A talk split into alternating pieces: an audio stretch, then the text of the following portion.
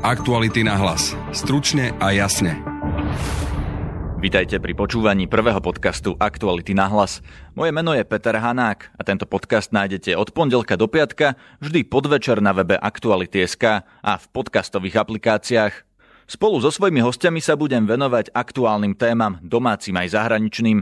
Dnes sa pre desiatky tisícov vysokoškolákov začína nový akademický rok – Spolu bude tituly udeľovať až 35 slovenských vysokých škôl. Počet študentov však už asi 10 rokov dramaticky klesá a tak daňoví poplatníci platia poloprázdne univerzity, z ktorých viaceré majú navyše aj katastrofálne výsledky v rebríčkoch kvality. Netreba teda časť z nich zrušiť, to sa budem pýtať poslanca Miroslava Beblavého. Na Slovensku treba zhruba štvrtinu vysokých škôl asi buď zavrieť alebo pozlučovať. Ivana Ostrovského z Akademickej rankingovej a ratingovej agentúry. Ideme znížiť počet vysokých škôl. Táto samotná téza je hlúposť. Dekanky na jednej zo súkromných vysokých škôl Ivety Radičovej. Vytvorili sme doslova mýtus, že celé naše vzdelávanie je zlé. To nie je pravda. A dozviete sa aj názor nového rektora Katolíckej univerzity v Ružomberku Jaroslava Demka a aj ministerky školstva Martiny Lubiovej. Na Slovensku už dlhodobo klesá počet vysokoškolákov, no počet vysokých škôl zostáva rovnaký. Úbytok študentov má demografický dôvod. Od 90. rokov sa jednoducho rodí menej detí, ale aj odliv mozgov. Približne 36 tisíc Slovákov študuje v zahraničí. To je také veľké číslo, že keby všetci Slováci študovali doma, slovenské vysoké školy by mali o štvrtinu viac študentov. Najhoršie sú na tom univerzity v Ružomberku a Trenčíne, ktorým ubudlo takmer 70% študentov a tiež Banská Bystrica, ktorá prišla o polovicu poslucháčov. Prezident Andrej Kiska by zrušil až tretinu vysokých škôl a škrty presadzuje aj opozičný poslanec a predseda strany Spolu Miroslav Beblavý. Pýtal som sa ho prečo. Máme hrozne veľa študentov, veľa absolventov, ale kvalita vzdelania mnohých z nich je veľmi nízka. Zároveň e, nemyslím si, že kapacita slovenských akademikov je, na, je taká, aby dokázali poskytovať veľmi kvalitné vzdelávanie na toľkých inštitúciách, ako máme. Takže preto je na mieste otázka, ako z nich vybrať tie najkvalitnejšie a tým pomôcť a naopak tie, ktoré sú veľmi nekvalitné, zavej. Skúsenosť iných krajín hovorí, že takéto niečo sa nikdy nestane prirodzeným trhovým procesom, ale sa to deje len, e, by som povedal, takou jednorazovou čistkou, ktorá môže ísť z hora alebo z dola. Na Slovensku však mali vysoké školy dostatok času uplynulých 10 rokov, aby sa sami dohodli na nejakom spájaní a čistení a neurobila to ani jedna. Preto si myslím, že prišiel čas na to, aby sa ten poriadok urobil z hora, ale samozrejme nespochybniteľným spôsobom. Čo to znamená nespochybniteľným spôsobom? My sme navrhovali za spolu aj v zákone o vysokých školách ustanovenie, že ministerka školstva vymenuje komisiu, zo zahraničných odborníkov špičkoví, ktorí dostanú rok na to, aby prešli všetky slovenské vysoké školy a aby potom oni navrhli štátu, ako tú organizáciu urobiť a potom vlastne vláda a parlament by boli už povinné len potom o ne hlasovať. To znamená, mohli by ju odmietnúť a mohli by ju prijať, ale nemohli by tam robiť také tie lobizmy, ako sme svedkami, že zachránite práve tú moju vysokú školu v mojej dedine. Koľko tých škôl by sa malo zrušiť a prečo? Ten náš návrh nehovorí žiadne číslo, práve by sme to nechali na tých špičkových odborníkov, aby povedali.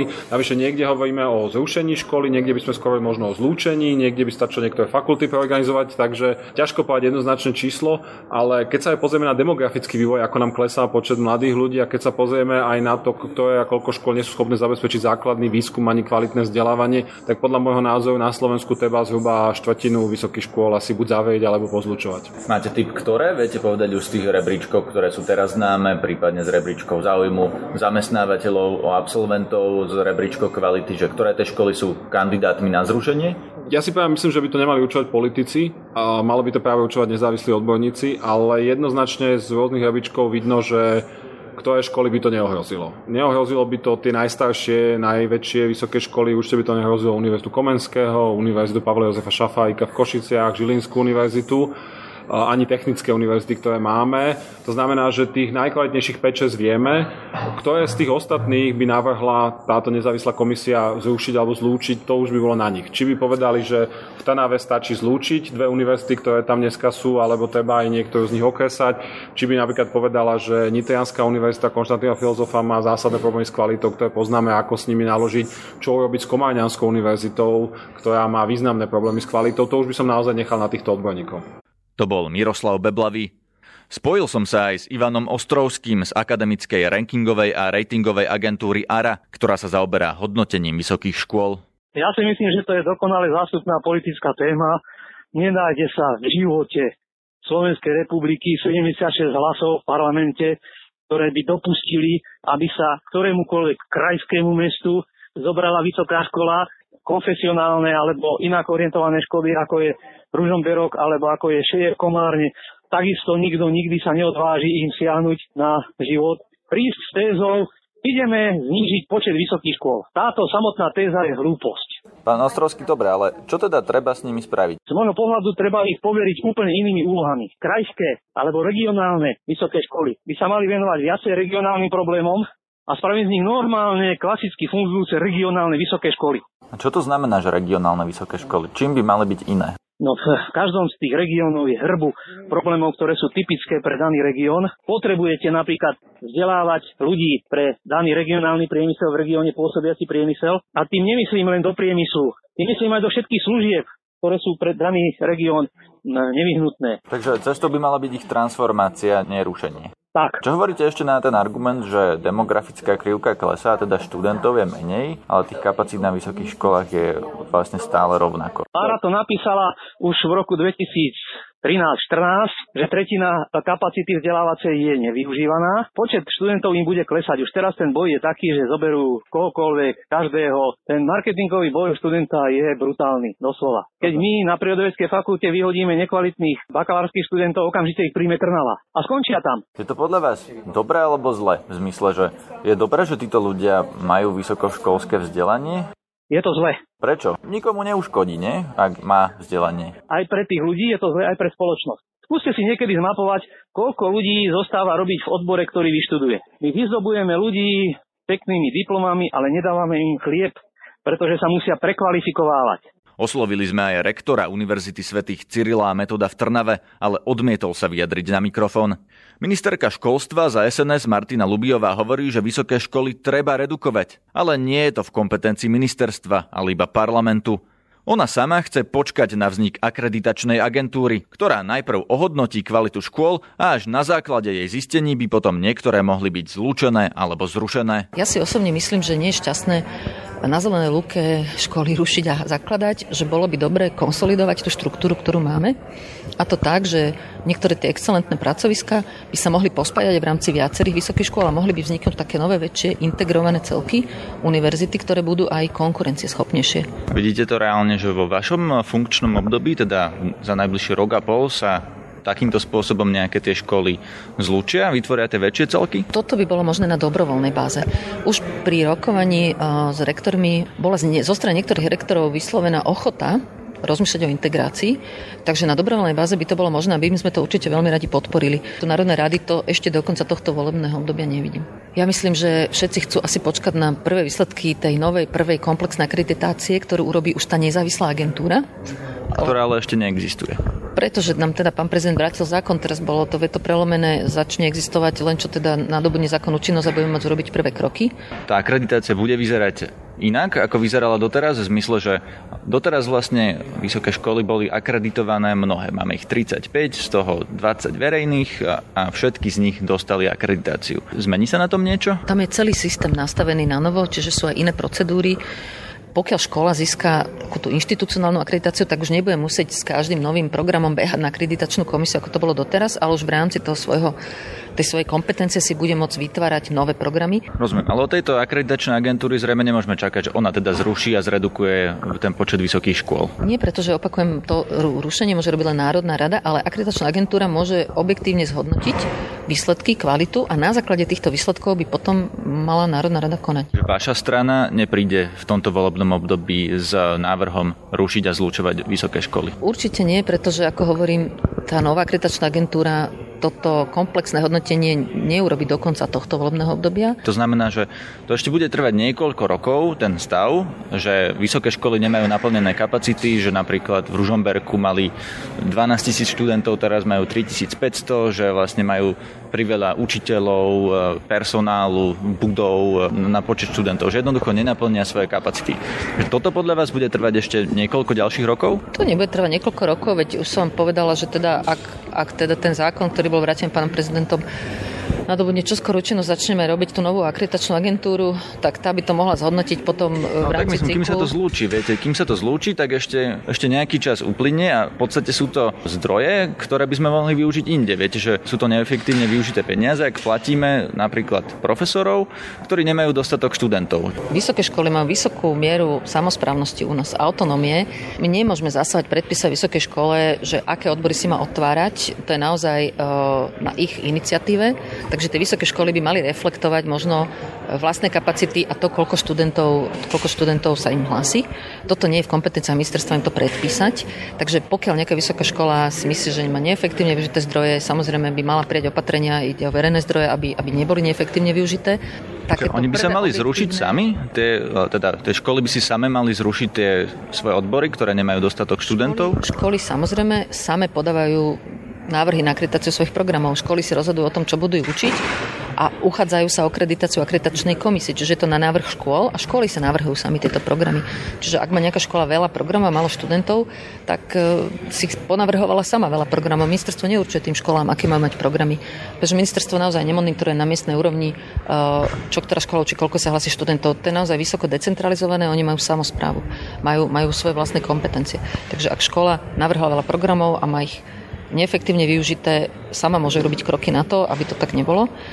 To, čo príde po vzniku akreditačnej agentúry, bude hodnotenie kvality a tie nekvalitné školy by sa potom mohli zrušiť. Buď to urobia pod tlakom výsledkov toho hodnotenia, že same teda uznajú a urobia nejaké opatrenia, najlepšie teda keby sa integrovali, alebo by to mal urobiť zákonodárca, ktorý má kompetencie tie školy nejakým spôsobom zrušiť, zriadovať a tak ďalej. O možnom rušení vysokých škôl po zmeraní kvality hovoril už v roku 2012 minister školstva Eugen Jurzica, vtedy ešte za SDKU. Premiérkou bola vtedy Iveta Radičová, dnes dekanka fakulty masmédií na Paneurópskej vysokej škole v Bratislave. Práve masmédia alebo žurnalistika sa dajú študovať až na šiestich rôznych školách, z toho 5 v Prešove, Ružomberku, Nitre, Trnave a na Univerzite Komenského v Bratislave platíme zo štátneho rozpočtu. Na otázku, či ich naozaj potrebujeme toľko, Iveta Radičová odpovedala, že súťaž medzi školami pomáha zvyšovať ich kvalitu. Nepoviem vám číslo. Počet je dôsledok.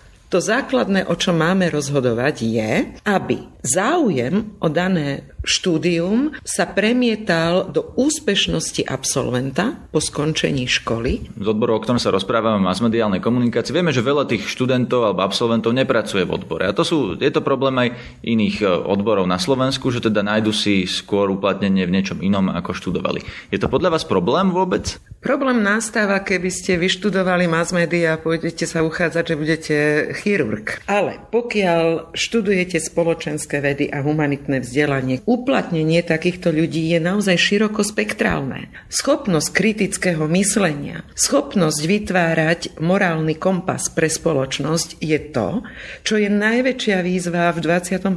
storočí. Ale keď sa ma pýtate na to množstvo, aby som sa nevyhýbala vašej priamej otázke, sú dva spôsoby, ako regulujete počet. Jeden je veľmi prirodzený. Nebudú študenti.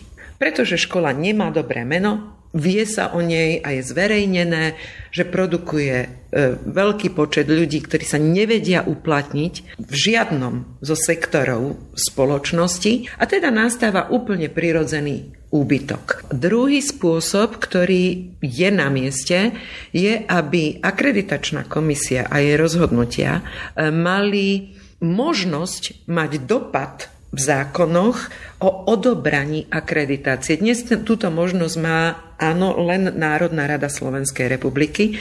My keď sme za mojej vlády neudelili e, akreditáciu, tak sme súd prehrali, pretože zákon to vláde neumožňuje. Tento problém ale už trvá dlhšie. Vieme o tom už dlho, že tá demografická krivka klesá. Čo je podľa vás riešenie tej situácie, že študentov ubúda, škôl máme stále rovnako? Čo by mali spraviť politici? Zmeniť spôsob financovania vysokých škôl, nemať žiadnu časť, ktorá sa bude vzťahovať na počet študentov. Plus zdroje cez hodnotenie kvality danej vysokej škole, kde máte rôzne kritéria. Miera nezamestnanosti absolventov, zásadné a prvé kritérium. Mechanizmus posudzovania nezávislou inštitúciou. V našom prípade to boli akreditačné komisie, teraz to bude agentúra. Pre mňa je to len drobná inštitucionálna zmena, pokiaľ nebude mať kompetenciu reálneho návrhu zrušenia vysokej školy tak, aby to bolo pre rozhodovanie sa o jej zrušení záväzné. Vytvorili sme so všeobecňovaním doslova mýtus, že celé naše vzdelávanie je zlé. To nie je pravda. Tak ako nie všetky firmy kradnú, tak ako nie všetci politici kradnú. Tak ako nie každý inštalatér to nevie urobiť a keď odíde vám ten kohútik tečie viac ako keď prišiel, tak aj medzi tými školami sú zásadné rozdiely. A pokiaľ nezačneme diferencovať a nezačneme písať tieto splňajú najvyššie kritéria versus tie, ktoré naozaj patria pokrčiť a zahodiť do koša, tak nám tí študenti budú utekať na univerzity, ktoré objektívne v tom rebríčku hodnotenia nepatria medzi špičkové. Ako to má ten študent zistiť, keď sa hlási napríklad zo strednej školy na, na vysokú? Čo mu odporúčate? Kam sa má pozrieť, aby vedel, či je to tá kvalitná škola alebo nie? Lebo napríklad v tých medzinárodných rebríčkoch máme málo škôl, tam je len Univerzita Komenského a STU a v podstate žiadne ďalšie slovenské vysoké školy sa tam nevyskytujú. Nemôžeme sa porovnávať s univerzitou v Boloni, ktorá pomaly bude sláviť tisíc rokov existencie. Dnes máme našťastie cez internet prístup k množstvu informácií. To prvé, otvorím si ústredie práce sociálnych vecí a rodiny, kde vidím, ako sa uplatňujú absolventi jednotlivých fakult a jednotlivých škôl, respektíve opačne, kde je nejaká evidencia nezamestnaných absolventov z daných škôl. To je prvá vec. Druhá vec, otvorím si web stránku danej školy. Pozriem sa, čo sa tam učí, ako sa tam učí. Do akej miery daná škola